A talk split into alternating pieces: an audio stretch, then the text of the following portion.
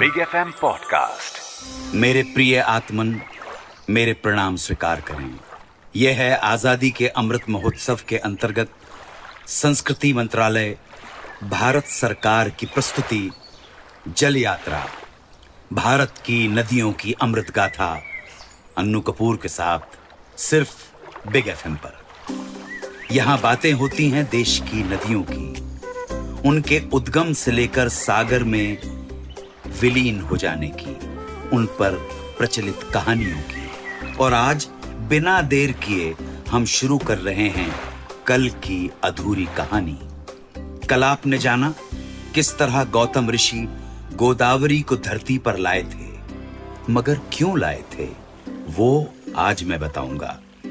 साथ ही गोदावरी पर और भी कई किवदंतियाँ हैं जो आप आज सुनेंगे।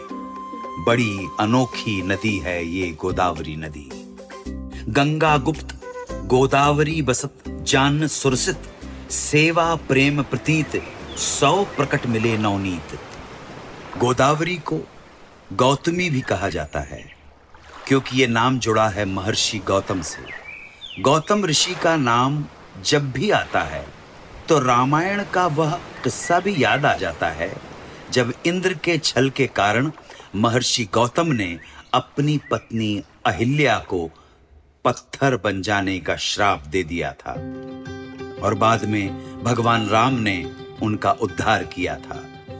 किंतु गौतम ऋषि को केवल इस एक बात से याद करना हमारी भूल होगी, क्योंकि सप्त ऋषियों में से एक नाम उनका भी होना इस बात को सिद्ध करता है कि गौतम ऋषि कितने महान तपस्वी और संयमी ऋषि रहे हैं। उन्होंने सनातनी धर्म के छह वैदिक दर्शनों में से एक न्याय दर्शन की रचना की है। तो अब बात करते हैं कि गौतम ऋषि को, माँ गोदावरी को धरती पर क्यों लाना पड़ गया? माना जाता है कि गौतम ऋषि और अहिल्या ब्रह्म पर्वत पर तप करते थे और ऋषि मुनियों को अपने हाथों से खाना खिलाते थे।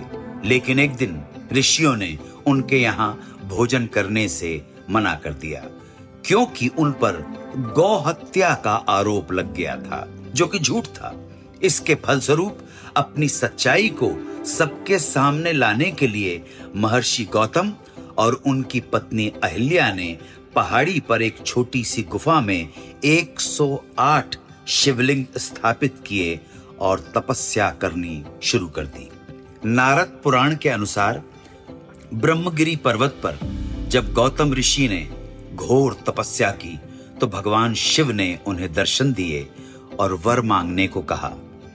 तब मुनिवर गौतम ने भगवान शिव के त्रैंबक रूप को प्रणाम करते हुए उनसे गंगा को धरती पर उतारने को कहा, ताकि वो उन्हें निर्दोष सिद्ध कर सकें। और इस तरह ब्रह्मगिरी पर्वत पर तीन गूलर के पेड़ों के बीच प्रकट हुई माँ गोदावरी। गौतम ऋषि गदगद थे कि शिव प्रसन्न हुए, लेकिन गोदावरी को मनाना आसान नहीं था, क्योंकि वो शिव को नहीं छोड़ना चाहती थी, इसलिए फिर विलुप हो गई।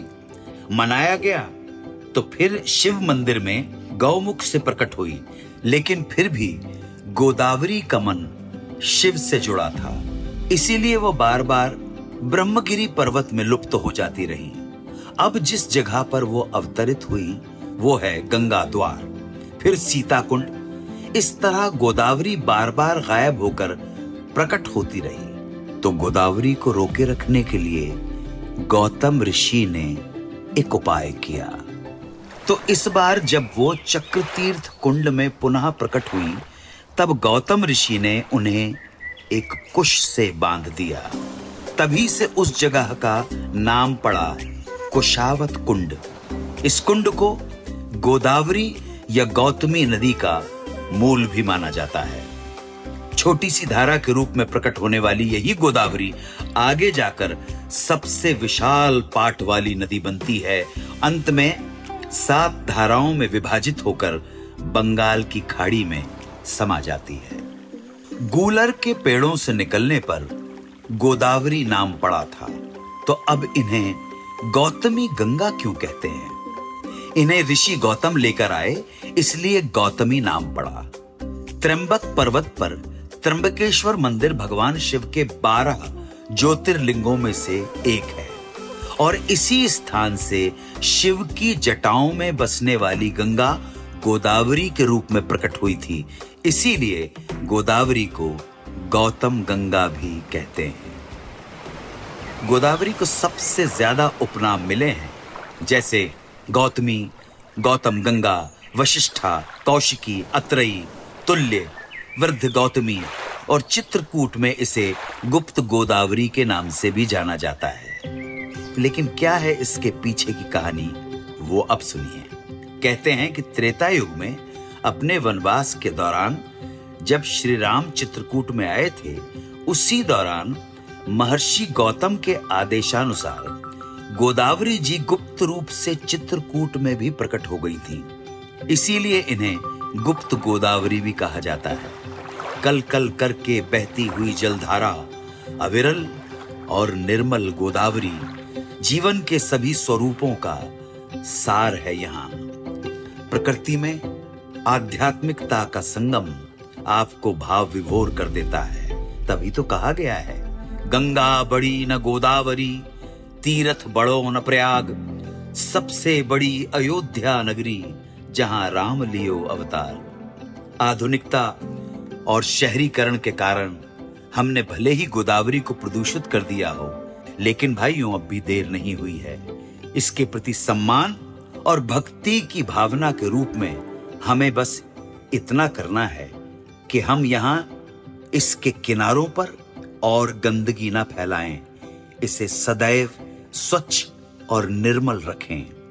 ऐतिहासिक और पौराणिक आधार पर कहा जाए तो सप्त गंगा में स्नान करने से देवलोक की प्राप्ति होती है।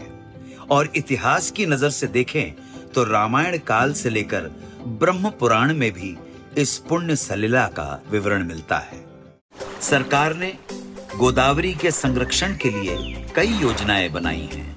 उनमें से प्रमुख है पोलावरम सिंचाई परियोजना, आंध्र प्रदेश में, एवं कालेश्वरम सिंचाई परियोजना। गोदावरी नदी पर सदरमठ एनिकट नामक दो सिंचाई परियोजना है, जो जल निकासी और सिंचाई के लिए उपयुक्त हैं। इंचमपल्ली परियोजना और श्री राम सागर परियोजना भी है गोदावरी नदी के अन्य प्रमुख विकासों में घंटाघर बाँध जयकवाड़ी बाँध और गंगापुर बाँध हैं। गोदावरी के ऊपरी हिस्से में डेक्कन पठार वाले भाग में epidote, chlorite, magnetite, biotite, zircon, chlorite आदि खनिज प्रचुर मात्रा में मिलते हैं गोदावरी बेसिन के मध्य भाग में ग्रेनाइट पत्थर कर्करजाइट फरलाइट एवं एम्फीबोल आदि पाए जाते हैं। पवित्र नदी गोदावरी से घिरी एक अद्भुत सुंदर पहाड़ी श्रृंखला, पापी कोंडालू, आंध्र प्रदेश में एक अद्भुत सुंदर पर्यटन स्थल है।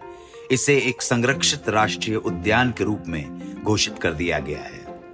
तो अब गोदावरी, उर्फ़ गौतमी की यात्रा यहीं तक थी। आप सुन रहे थे जल यात्रा भारत की नदियों की अमृत गाथा अन्नू कपूर के साथ सिर्फ़ बिग एफ़ पर। इस शो का हर एपिसोड हमारे देश की नदियों से देशवासियों को जोड़ने का प्रयास है। उनके और करीब लाने की कोशिश है ताकि हमें प्रेरणा मिल सके कि हमें हमारी नदियों को, उनके किनारों को, उनकी तलहटी को निर्मल रखना है, स्वच्छ रखना है। गंदगी से बचाना है। फिर मिलते हैं किसी और नई नदी की कहानी के साथ। मेरे प्रणाम स्वीकार करें। जय Hind. Vande Mataram. Big F M podcast. Subscribe and follow Big F M also visit Big F M India dot com for more